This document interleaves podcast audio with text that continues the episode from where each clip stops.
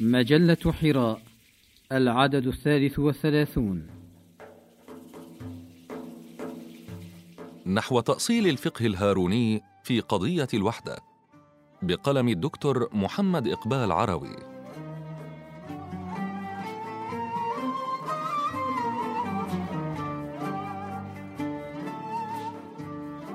غلب على خطاب المفسرين والعلماء قديما وحديثا اعتبار القصص القرآني واردا من أجل العظة والاعتبار.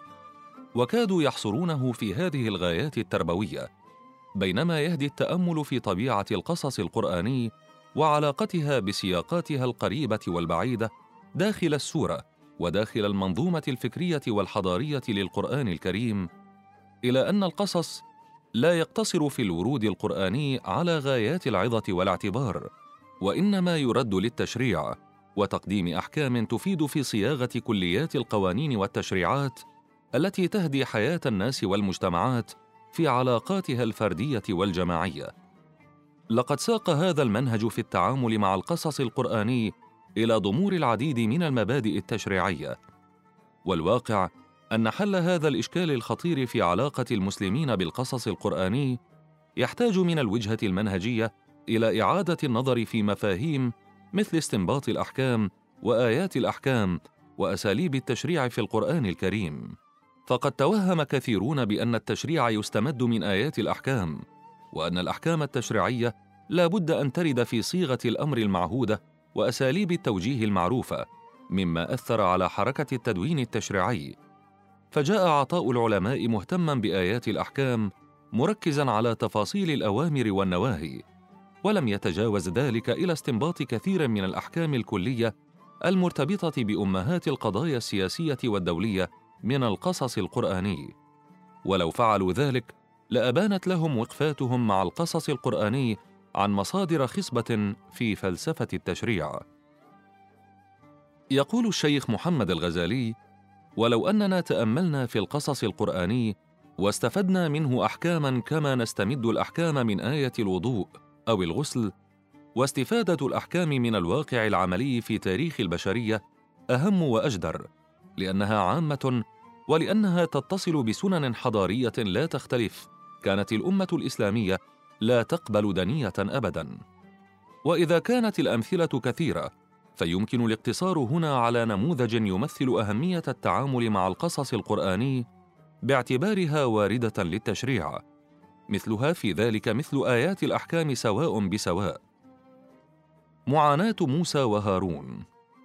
تشع من خلال سرد قصة موسى عليه السلام مع قومه معاني الصبر على الأذى وتحمل تبعات الدعوة إلى الله والصمود في وجه الافتراء وكلها معان تدخل في مسمى الاعتبار.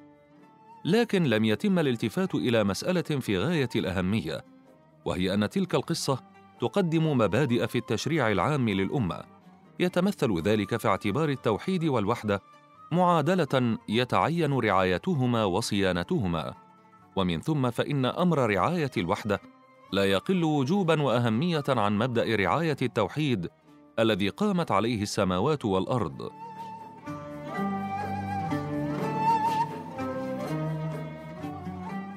يقول القرآن الكريم في هذا السياق فرجع موسى إلى قومه غضبان اسفا. قال يا قوم ألم يعدكم ربكم وعدا حسنا؟ أفطال عليكم العهد؟ أم أردتم أن يحل عليكم غضب من ربكم فاختلفتم موعدي؟ قالوا ما أخلفنا موعدك بملكنا ولكنا حملنا اوزارا من زينة القوم فقذفناها فكذلك ألقى السامري. فأخرج لهم عجلا جسدا له خوار. فقالوا هذا إلهكم وإله موسى. فنسي. أفلا يرون ألا يرجع إليهم قولا ولا يملك لهم ضرا ولا نفعا. ولقد قال لهم هارون من قبل يا قوم إنما فتنتم به وإن ربكم الرحمن فاتبعوني وأطيعوا أمري. قالوا لن نبرح عليه عاكفين حتى يرجع إلينا موسى. قال يا هارون ما منعك إذ رأيتهم ضلوا؟ ألا تتبعني أفعصيت أمري؟ قال يا ابن أم لا تأخذ بلحيتي ولا برأسي.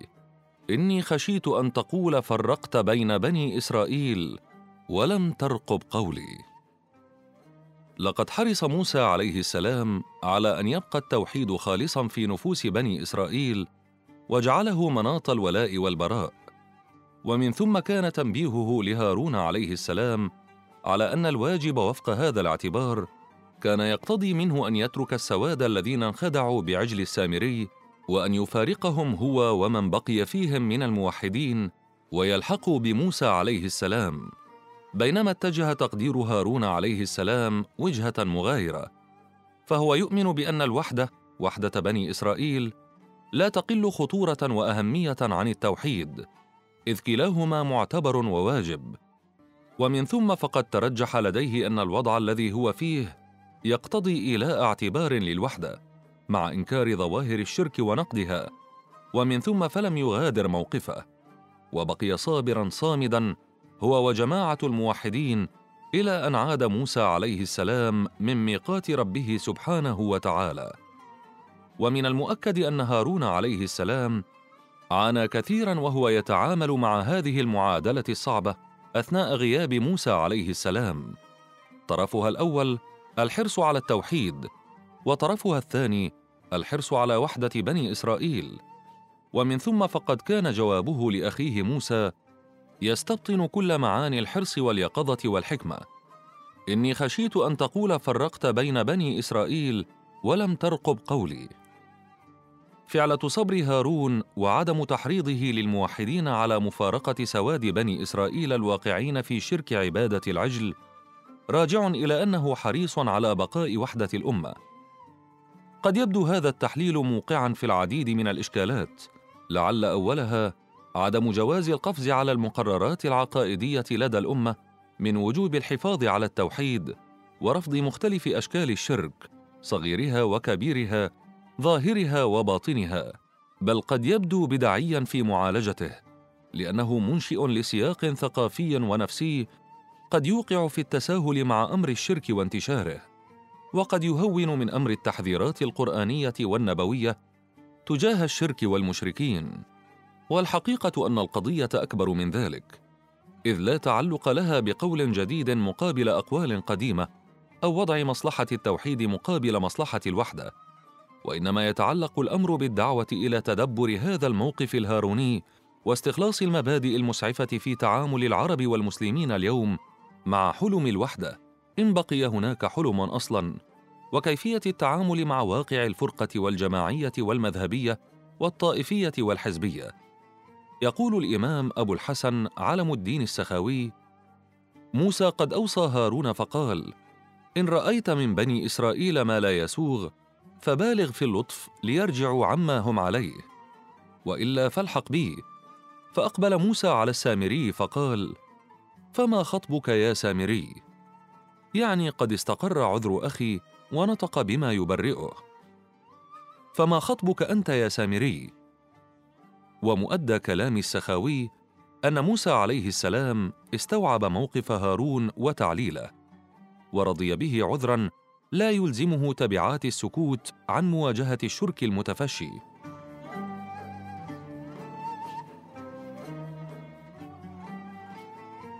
إن الموقف الهاروني يرسي مبادئ قوية أساسها أن دعوة الرسل هي دعوة وحدة بالدرجة الأولى. وبما أنها كذلك فيمكن الصبر على مظاهر الشرك هنا وهناك والسعي إلى استئصالها تدريجيا. إذ الزمان كفيل بذلك خاصة مع التنشئة والتوجيه والتربية والإصلاح. وذلك كله رعاية لوحدة الأمة. والمقصود بالصبر هنا المصابرة والمعالجة الحكيمة مثل معالجة الطبيب لمرضاه وليس المقصود به التجاوز أو التغاضي أو التساهل. التوحيد والوحدة. أما إذا انحل عقد الأمة وصار آحاد الأمة احزابا وشيعا وأضحى مناط الولاء والبراء زيدا أو عمرا بكرا أو تميما فإن مصير الأمة مهدد في استقرارها وأمنها ومعاشها وعلاقتها بغيرها. وواقع الحال شاهد على هذا الذي تشير إليه الآية الكريمة في ملامح الفقه الهاروني. فمع أن التوحيد سائد في مجتمعاتنا العربية والإسلامية على الأقل في صفوف المسلمين الموحدين من أهل سنة محمد صلى الله عليه وسلم وهديه وملته. فإن الوحدة مغيبة وثقافة الوحدة مهددة وسلوك الوحدة ضامر ومناهج تحقيق الوحدة مفتقدة وإنسان الوحدة معتقل وخلق الوحدة مصادر. إن الواقع المعاصر للمسلمين يؤكد أن السياق الحالي من المفترض أن يكون سياق تركيز ثقافي وتربوي واجتماعي وسياسي وفنيا على قيمة الوحدة وأهميتها وضرورتها. ومن أجل تحقيق ذلك لا بد من الصبر قليلا أو كثيرا على كوارث الشرك والانحرافات العقدية التي لا يقلل أحد من خطورتها وفسادها ومقت تعاليم القرآن والسنة النبوية لها. ومما يعطي للفقه الهاروني في مسألة الوحدة بعدها الاستراتيجي أن حركة الأمة في خط تناقضي مع حركة تاريخ الأمم فنحن نشهد يوميا انتشارا لثقافة الوحدة وقيمها ومصالحها بالدول الغربية مما أوصلهم إلى تكتلات سياسية واقتصادية وحضارية قوية. بينما تزداد الأمة العربية الإسلامية تمزقا وفرقة وخلافا ينذر بتفريخ دويلات هنا وهناك. ثقافة الوحدة. بل إن المتأمل في الأحوال الداخلية لكل دولة عربية أو إسلامية يلاحظ أن ثقافة الوحدة تتراجع بشكل رهيب في صفوف من يحملون مشاريع النهضة الإسلامية ومن يضع عليهم متنورو بلدانهم امالا كبيرة في الخروج بأمتهم من مهاوي التخلف والاستبداد والجهل. فالخطاب السائد إلا ما ندر هو خطاب الفرقة والخلاف وتبادل الاتهامات وتهميش أصوات الوحدة والتآلف والتقارب. وقلما نجد من يرفع شعار إني خشيت أن تقول فرقت بين بني إسرائيل ولم ترقب قولي.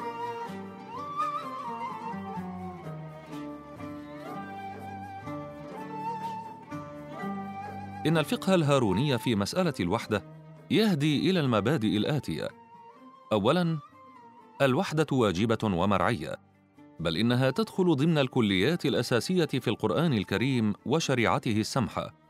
وذلك أن استقراء المفردات القرآنية الدالة على الوحدة من مثل اعتصم وحبل الله وما يناقضها من مثل تفرق واختلف وتنازع يدعم وجوب الوحدة وتكليف الناس بها وحملهم على تحقيقها والسعي إليها عبر تقوية فرص الوحدة وإضعاف فرص الفرقة ونوازعها ومذاهبها. يقول الحق سبحانه وتعالى واعتصموا بحبل الله جميعا ولا تفرقوا. واذكروا نعمة الله عليكم إذ كنتم أعداء فألف بين قلوبكم فأصبحتم بنعمته إخوانا. ويقول تعالى إن الذين فرقوا دينهم وكانوا شيعا لست منهم في شيء. ويقول سبحانه ولا تكونوا كالذين تفرقوا واختلفوا من بعد ما جاءهم البينات. ويقول فتقطعوا أمرهم بينهم زبرا كل حزب بما لديه فرحون. ويحذر القرآن من مآلات المشركين. ولا تكونوا من المشركين من الذين فرقوا دينهم وكانوا شيعا. ويصف المنافقين